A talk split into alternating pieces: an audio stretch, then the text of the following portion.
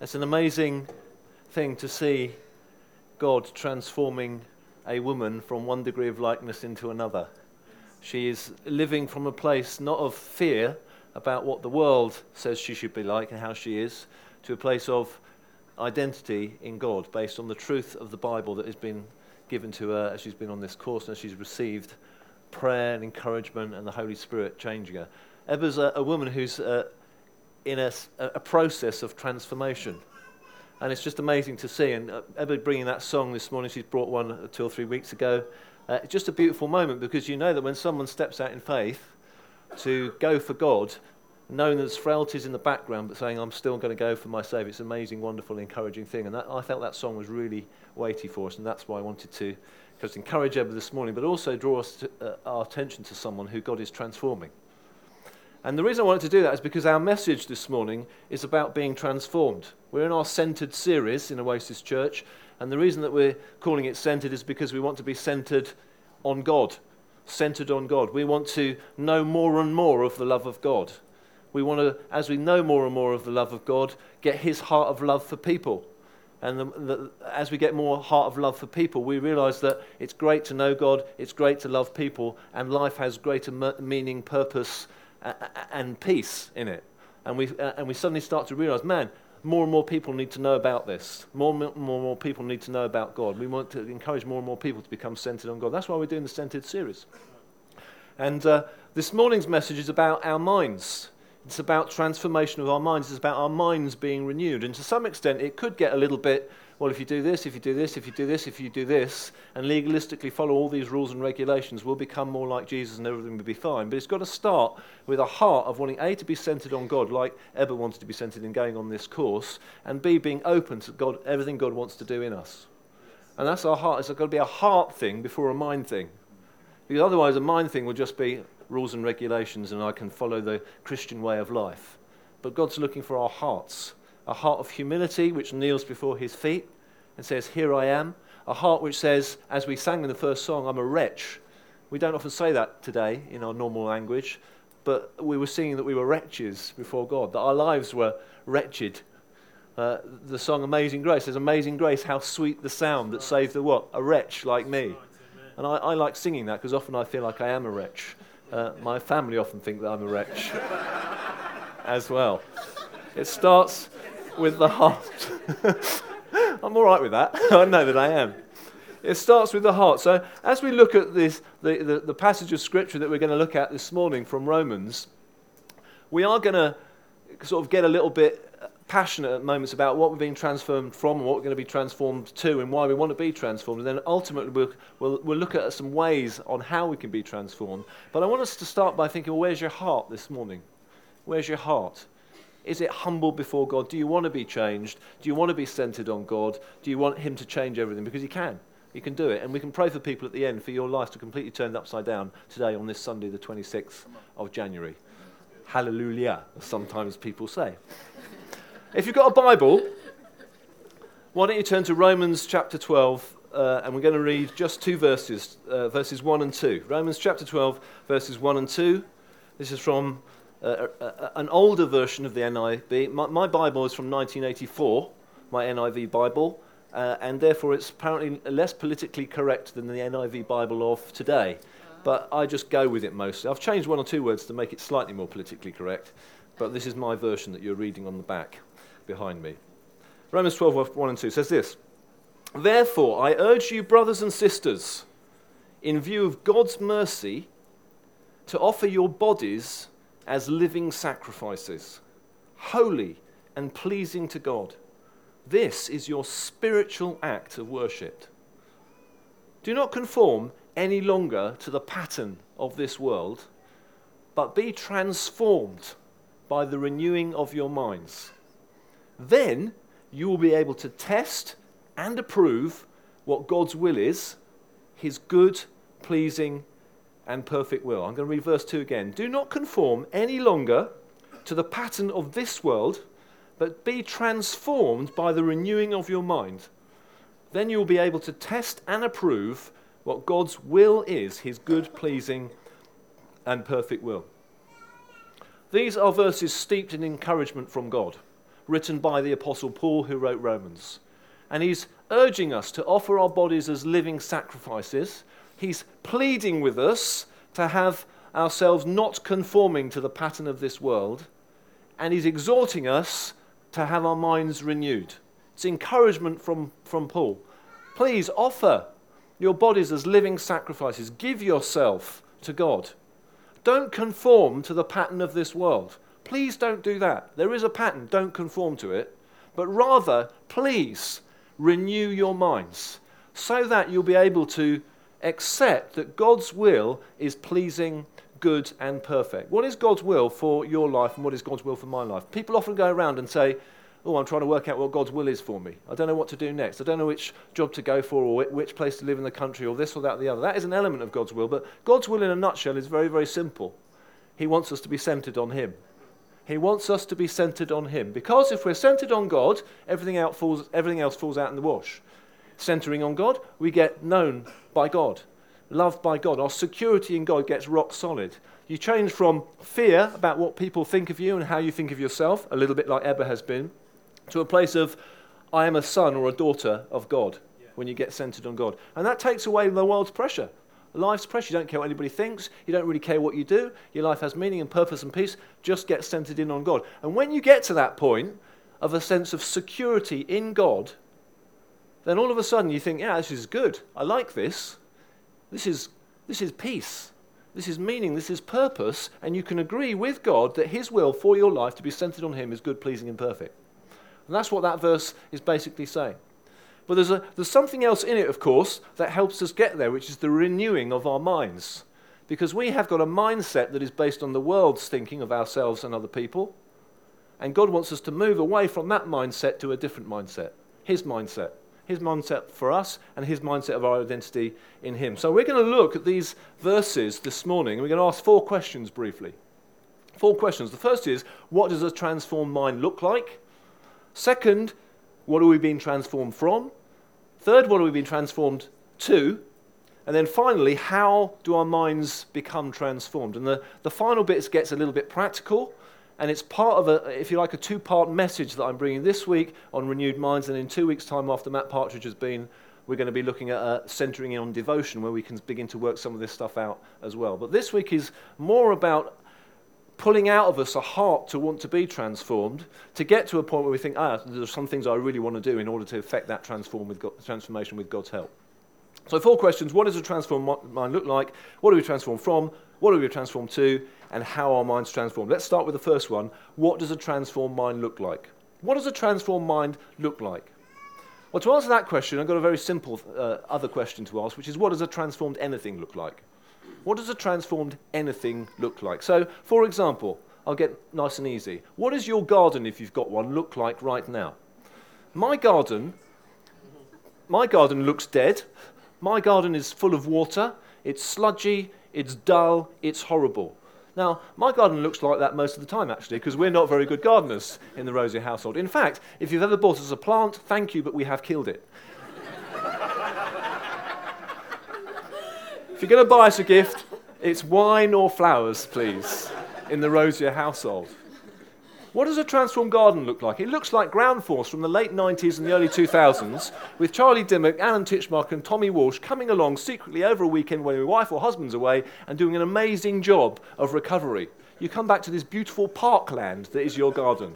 And that's why most of the UK liked that TV programme, because they wanted reformed, transformed gardens. If you don't like gardeners in illustration, how about, sorry about this, Manchester United? Yeah, you might gasp, but actually, I'm dissing myself for the first time in years. Manchester United are currently in a state of massive transformation. From the Red Army of wonderful footballers winning ch- trophies all over the place to a pale shadow of their former glory, floundering out of every cup competition there possibly is. That's transformation in the, in the, wrong, in the wrong way, obviously. Or there's nature. You may have some, maybe some nature lovers here today. I'm sure there are. People like the, uh, the, the, nature programs on TV. Chrysalis is a classic example, isn't it? Ugly, chrysalisy type thing that turns into a beautiful butterfly through a transformation. Or, or a grey, kind of scrawny cygnet that transforms into a beautiful swan. That's what transformation of anything look like. And when Paul uses the uh, verse here, be transformed by the renewing of the, mi- of the mind, the word that he uses is actually metamorphosis. It's metamorphosis. It's an ongoing process of change. So my garden needs a long, ongoing process of change to turn into the grey, water-filled thing that it is now into something beautiful that they do on ground force. Manchester United need a, at least a season or two, to ch- a miracle perhaps, to change where they currently are at into their former glory. And it was very, very glorious, I, take, I give you that. And it's the same, isn't it, with the, the, the chrysalis and the butterfly, the cygnet into the swan. It takes time, it's a metamorphosis, it's a process of change. Paul uses the same word in 2 Corinthians 3, verse 18, when he says this. He says, And we all, who with unveiled faces contemplate the Lord's glory, are being transformed into his image with ever increasing glory. It's the same word, metamorphosis. And what he's saying there is the more we gaze at God, the more we gaze at Jesus, the more we gaze at the wonder of who he is, the more we become transformed. From ever decreasing glory into another. It's an amazing thing. We become like God the more that we gaze into him. Not a quick look that changes everything, but keep on gazing, keep on gazing, keep on gazing. It's a revolutionary change, but it does take time. So that's what a transformed mind looks like. It's a radical change. It's a completely different mindset to the one that you might be holding today with all the prejudices you've got in it, as we'll see in a minute. Transformed mind. The question that we've got to ask ourselves is do we want to have a transformed mind? Do we want to gaze at God and get transformed by Him? Are we up for the journey or, just, or do we just want to stay where we are? That's what a transformed mind looks like. Second, then, what are we being transformed from? What are we being transformed from? I've alluded to it a little bit in those illustrations, but what are we being transformed from? In the, in the Bible verse that we're looking at, Paul says, Do not conform any longer to the pattern of this world. Do not conform any longer to the pattern of this world. What is the pattern of this world? And I'd like to put it to us that it's what I'm describing as a conveyor belt of conformity. The pattern of this world is a conveyor belt of conformity. I came across this poem. It goes like this Drifting along, swept on by the tide, no way of escaping the compulsory ride. Here's someone calling, but you can't look around, swept on by the current, as though you heard not a sound. Your set rule of conduct, your code to survive, exist with your fellow clones. With them, you can thrive. We're all on a conveyor belt of conformity. We're all going in one direction, walking the world's walk, the pattern of this world that Paul is warning us not to conform to. What's the pattern of this world? I've got three or four things. I think I could ask you this question, and if we did question and answer now, you'd come up with all of these because I think they're obvious. The first is permissiveness. Permissiveness. We live in a world where anything goes. Anything goes. Just go with the flow and accept it all and go with it, man. That's what we do. And this is particularly borne out in the area of sexual temptation.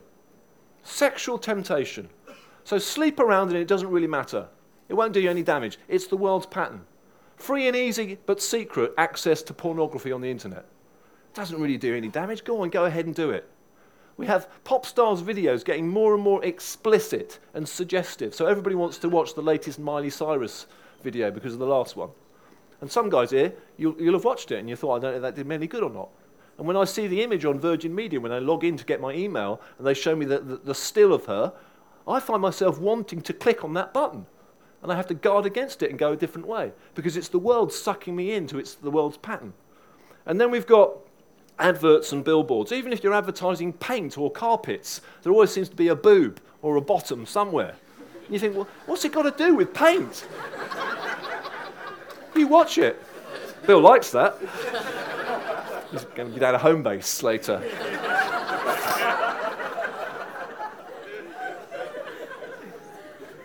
it's the pattern of this world, though permissiveness. And you're odd if you don't go with the flow. Another one, cynicism. Man, we're cynics, particularly in British. Cynicism is a pattern of this world. And cynicism sucks the life out of you. Cynicism, I think, is like a, a secret little root that eerily grows out of the ground without you looking and, and entails itself around your ankle. So as soon as you want to move forward towards anything that's good, the roots grab you and you start thinking, oh no, Don't want to do that because that's bad and this is dodgy and all the rest of it. We're cynics. When anything ever good happens in our country, we start dissing it and bringing it down. Cynicism is a pattern of this world. And the next level of cynicism is negativity. It's just a no, I'm not doing that, don't want to do that, looks, that looks rubbish. I know that the, the youth culture, and I know I have a bit of it in my own home, the youth culture is, that's rubbish, that is. Rather than, how wonderful this is. Perhaps that's more a 40s thing, I don't know. Negativism. Are you negative? Are you cynical? Do you know, I, I can be cynical. I've, I've got the sort of mind that when we're presented with a, a, new adventure for something, I immediately see challenges. It's just how I'm built. So I can see challenges on the journey straight away. And so I have to guard myself from going, ah, oh, yes, but, ah, oh, yes, but, ah, oh, yes, but, ah, yes, but, rather than, that sounds really exciting. Let's have a look at where we're going before we start looking at the challenges that we need to overcome to get there. I can be cynical. I can be negative. I don't want to be. I live uh, with a wife and family who are very, very positive. I work with a team who are very, very positive as well. Don't get me wrong, I'm not the, you know, the, the drudge of Oasis Church or my family, but I have to watch that in my own self. Negativity.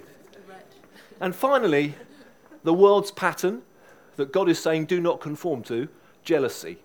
Jealousy. This is massive in our culture today, I think. We just hanker after fame and popularity and success. We want to be in the public eye. We want money. We want riches. We want to be, if you like, on Graham Norton's sofa, hobnobbing with other of his guests. We'd like to be there. I want to be Graham Norton sometimes. I think I'd be a great game show host or, or, uh, or chat show host. It's a, well, you say amen, but I'm actually a church pastor, hopefully, and you're all very happy with that. Hello, as some people often say. I'm secure in my calling, ladies and gentlemen my wife and daughter actually saw uh, Graham Norton in Liberty in London during the Christmas holidays, and we had the fortune of wishing him a happy Christmas.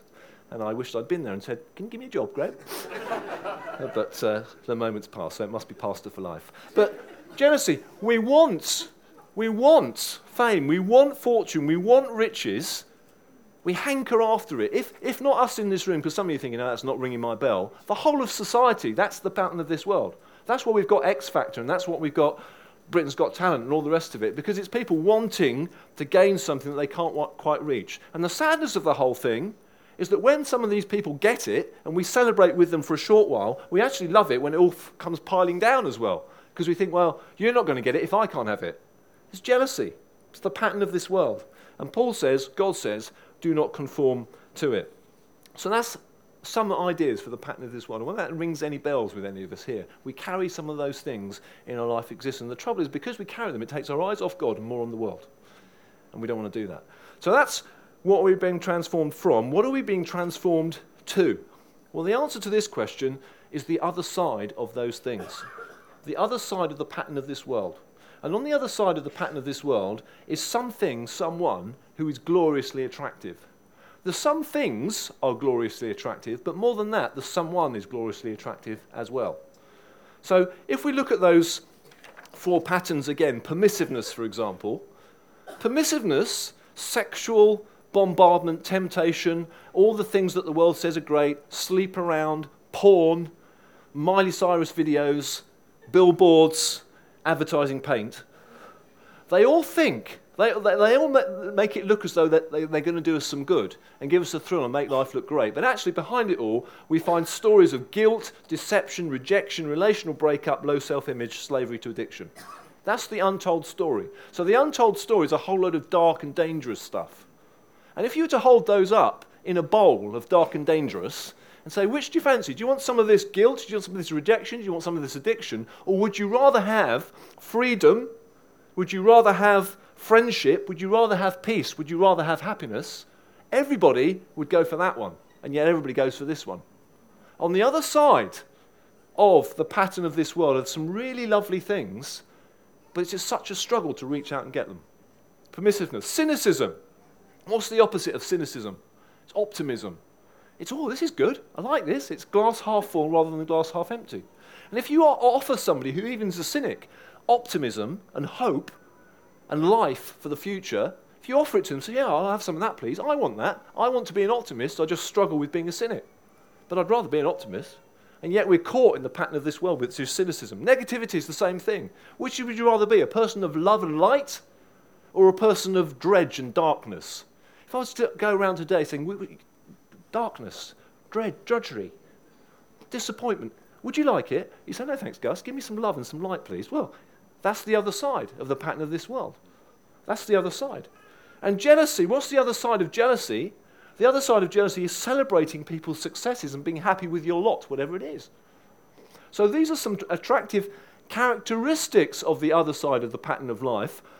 And transformation needs to take place. We need to transform our thinking from one area, which is the draw of the world, into God's understanding of it, which is the, the draw to all these characteristics of love and light and peace and optimism and happiness and celebration. Can you see there's a need for a transformation? How does the transformation take place? Well, this is where Jesus comes to town. Jesus comes to town because this isn't just a self help program. Oh, we need to not be jealous. We need to not be permissive. We need to not be negative and cynical.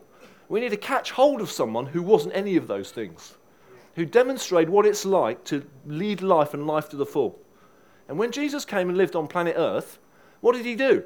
He said, I come to bring life and life to the full. And then he demonstrated what life and life to the full looked like by saying, The kingdom of God is near.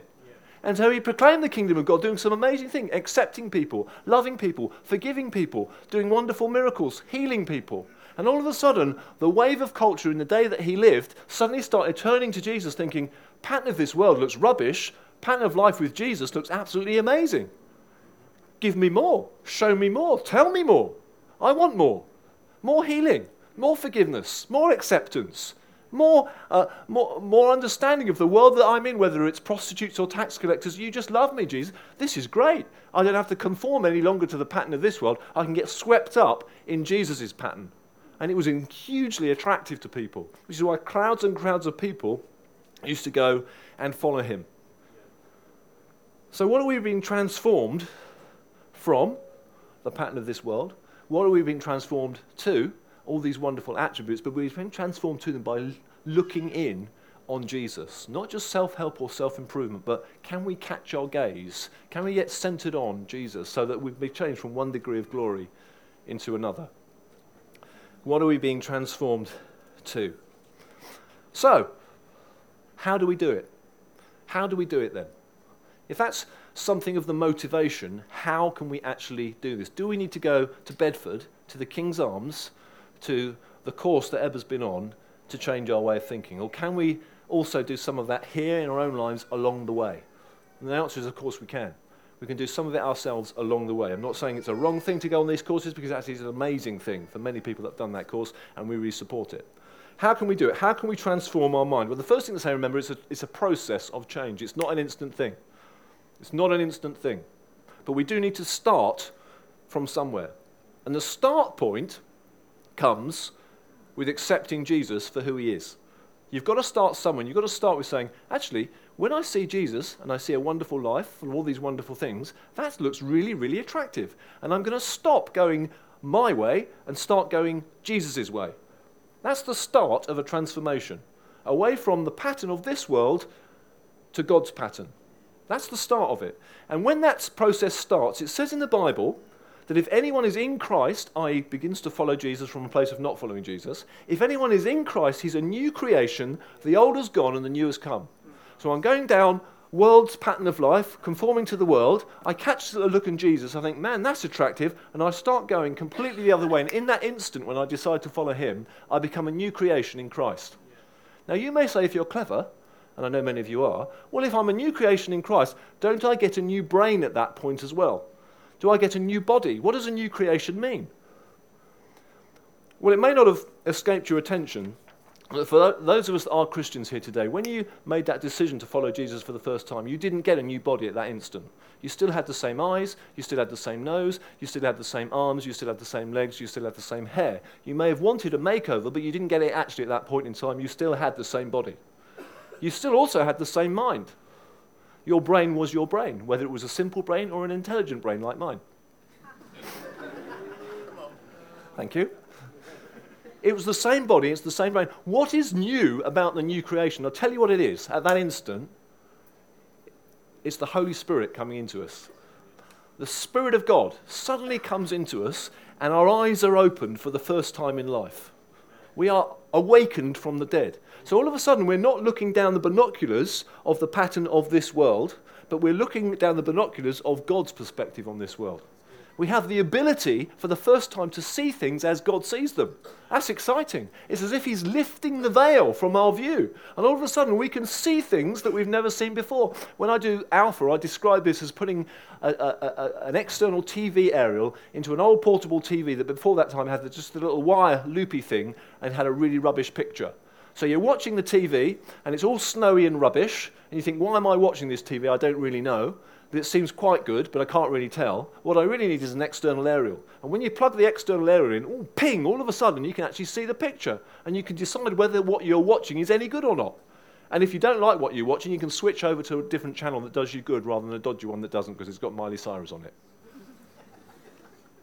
That's what it means. You get a new mind, a new, way, a new spirit, sorry a new spirit that gives you the potential of thinking and acting differently. The potential of. It's there because suddenly you can see it. And it's really exciting. God, as I say, lifting the veil. So that happens when you accept Jesus and you say, I am following him, off we go. How then do we carry on having our minds transformed? Be transformed by the renewing of your minds. I wanted to put it to us that all we do is exactly the same thing in life as we did when we first accept Jesus and follow him. And what's that? It's very simple. I'm going to use uh, the phrase that we keep using in Oasis Church to help us, and it's simply this pause, center, and continue. Pause, center, and continue. When you decide for the first time that you're going to follow Jesus with your heart, mind, and body, and soul, and strength, and all the rest of it, what do you do? You pause. You suddenly pause in life. You think, hang on a minute where on earth have I got to in life? You recognize that potentially your life's a mess. You recognize that the world's a mess. You recognize that that label of wretch is valid on your life at that point in time. You pause, you suddenly get it. You think, I can't believe this. It happened in the Bible when Peter saw Jesus for who he was. What did he say? Go away from me, Jesus, I'm a sinful man. He paused and suddenly got who Jesus was, and he realized what a poor place he was in. So you pause and you recognize where you're at. But then you center on the one that you're looking at, which is Jesus. And you suddenly realize that God loves you more than you can ever know at that moment. God loves you for all your, your warts and all, for all your frailties, all, all the difficult things you challenge, you're challenged with. God loves you. And then you respond saying, Lord, I know that you love me. Forgive me for the wretch that I am, but accept me as I am, and I'm going to repent of my way of living and go your way. A turning away from the world's ways to God's ways. That's centering. So you've paused, caught a sense of where you're at. You've centered on Jesus. He loves me. He accepts me. His way's a great way. I ask for forgiveness and decide to go His way, make Him Lord of my life. And then you continue on a different track. Not on the track of the world that you were on, but now on God's track. That's what happens when you accept Jesus as your Lord and Savior. And that's what happens that triggers the moment of being a new creation in Christ. So if you're a new creation in Christ, all you need to do is carry on doing that, pausing, centering, and continuing pausing, centering, and continuing. So, how does that work out in real life? Here's an example to help us. We're on the internet and we're on Facebook. Some of us are on Facebook, others aren't. If you're not on Facebook, I'd encourage you. Don't bother. no, no. I know loads of you love it, and that's fine. So you're on Facebook. I'm being current here. You're on Facebook and you're in the news feed in your Facebook page. And in the newsfeed on your Facebook page, you've suddenly spotted someone putting something up there. They put a post up there that has a little video clip on it with a little play button on there. And it's from one of your friends that isn't really your friend, but it's just somebody that you've accepted as a friend at some distant time in the past and you've never unfriended them. And you sometimes you wonder why I kept them as your friend because they keep putting this dodgy stuff on, but they're just there and you can't be, you're just not brave enough to get rid of friends. So here comes the post. And on the post, there's just a little bit more flesh on it than perhaps there should be. Now, I know Facebook has got its own rules and regulations about wholly inappropriate material, but here's a little still in your newsfeed with a little play on it that's got something, you know, a little bit of arm or a little bit of leg or a little bit of bottom or a little bit of something else. And you think, you think, I'm intrigued at this moment. The pattern of this world is sucking you in to want to click on that play button. And we are faced with one of the the latest generation's greatest dilemmas, which is to click or not to click. Your finger is wavering on the mouse button. Shall I click? Shan't I click? Shall I? Shan't I? And we get, you know, You get repetitive strain injury in your finger because you think you don't know what to do. And the battle's beginning to go on in your mind. Shall I do it? Shan't I do it? Want to see what's there? But actually, will it do me any good? Will it really matter? No, don't know whether it will or not. Will I feel good after it? Won't I feel good after it? Will anybody find out? Nobody will find out. This sort of thing's going as you waver on the mouse button. Click or not click.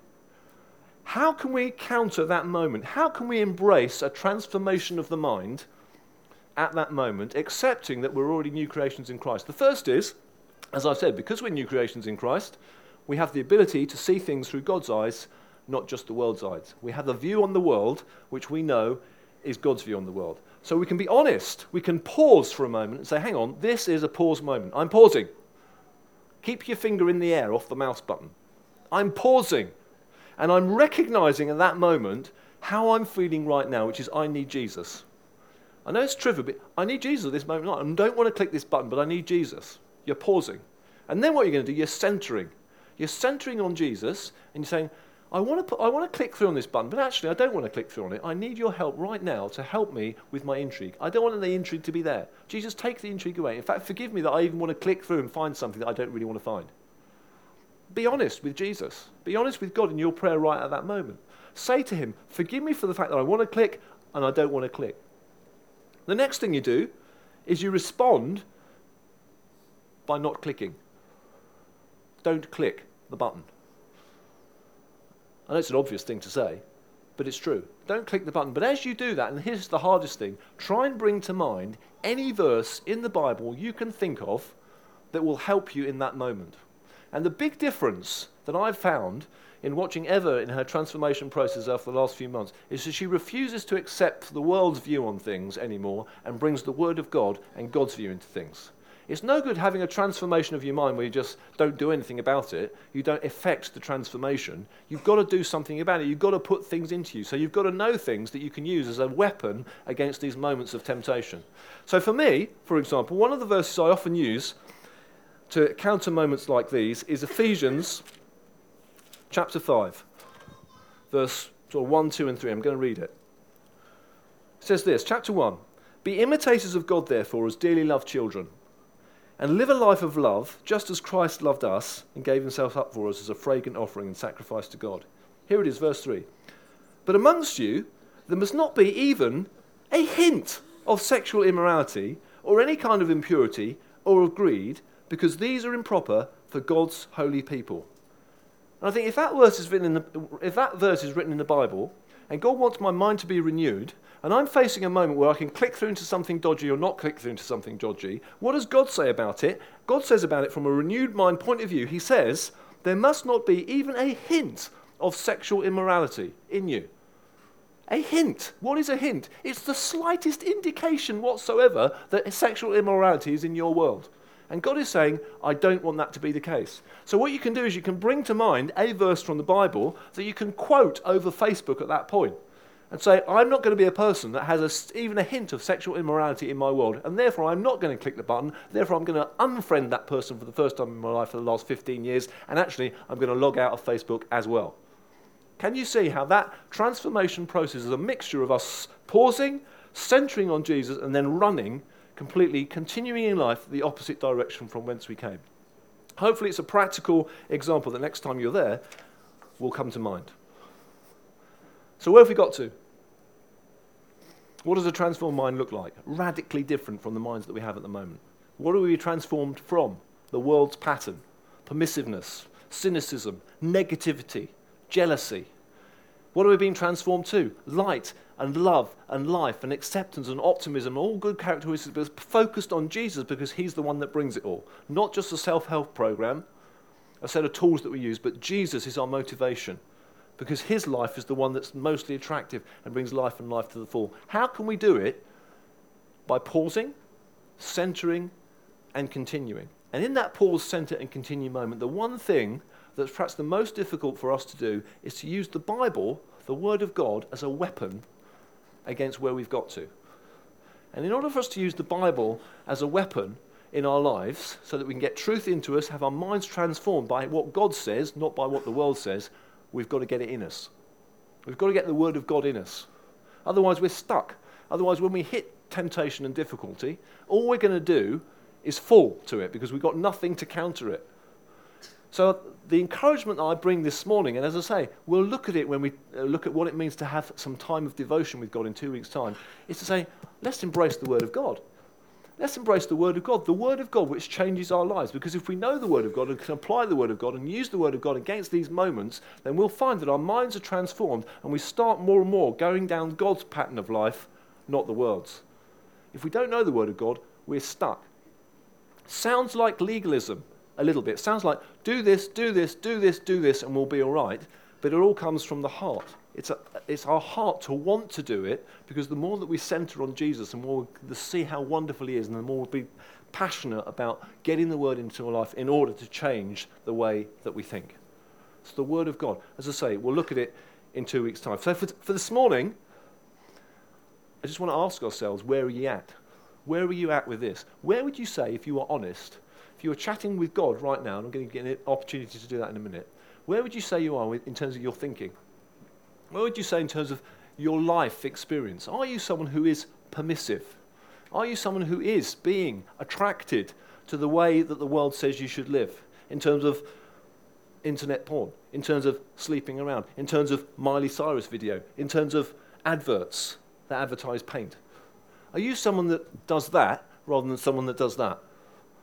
David in the Bible, when he ended up committing adultery with Bathsheba, took a second look if, it's all right to catch something in normal life because that's going to happen, but it's if you look again. David looked again and it caused him tremendous trouble. Don't look again. Are you someone who looks again? Are you someone who's drawn by permissiveness? Are you a cynic? Are you just a cynical, negative person that if someone came up to you and said, I don't see anything in your life that demonstrates that Jesus is the light of your life, you're a Christian, you think, oh, well, I don't really care, because that's what cynics do. Are you like that? Or are you radically different? Are you jealous for fame and fortune and money and success? Is that the driver that's in your life? Because if it is, Jesus is saying this morning, look, there's a whole lot better on the other side of all those, all those things. There's light, there's love, there's laughter, there's hope, there's comfort in your own identity, there's a life filled with Jesus. Surely it's a better thing to follow Jesus than to follow the world's pattern. And the way that we're going to do it is by pausing stopping ourselves from the conveyor belt of conformity, just going on the world's pattern, world's pattern, world's pattern, world's pattern, world's pattern, getting off it and going the other way down a different track where Jesus is the Lord and Saviour of our lives. Is that what we want? Why don't we stand and I'll pray?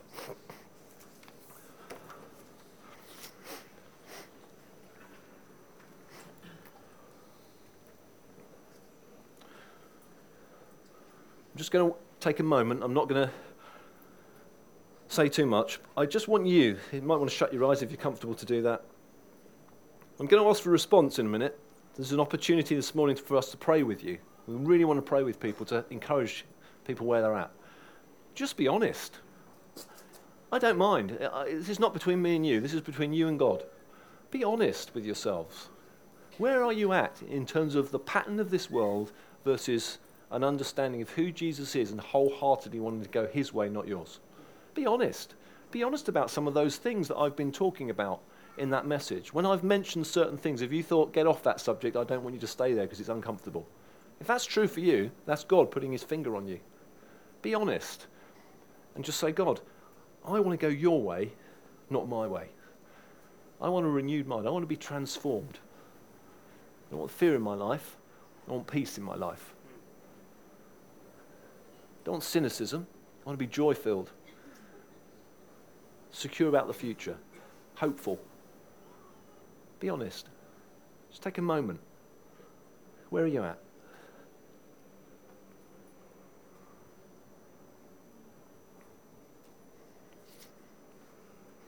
And then I'm just going to give you an opportunity to respond. This is for you to respond to God and say, God, I am being honest, and being honest, I need you right now to change something in me. To change something in me. And if you stick your hand up in a moment, We'd love to pray with you. Now, I, I understand that doing things like this sometimes it feels a bit exposing because you think people look over their shoulder and think, oh, right, something on in there, something's going on in their life. What's going on there?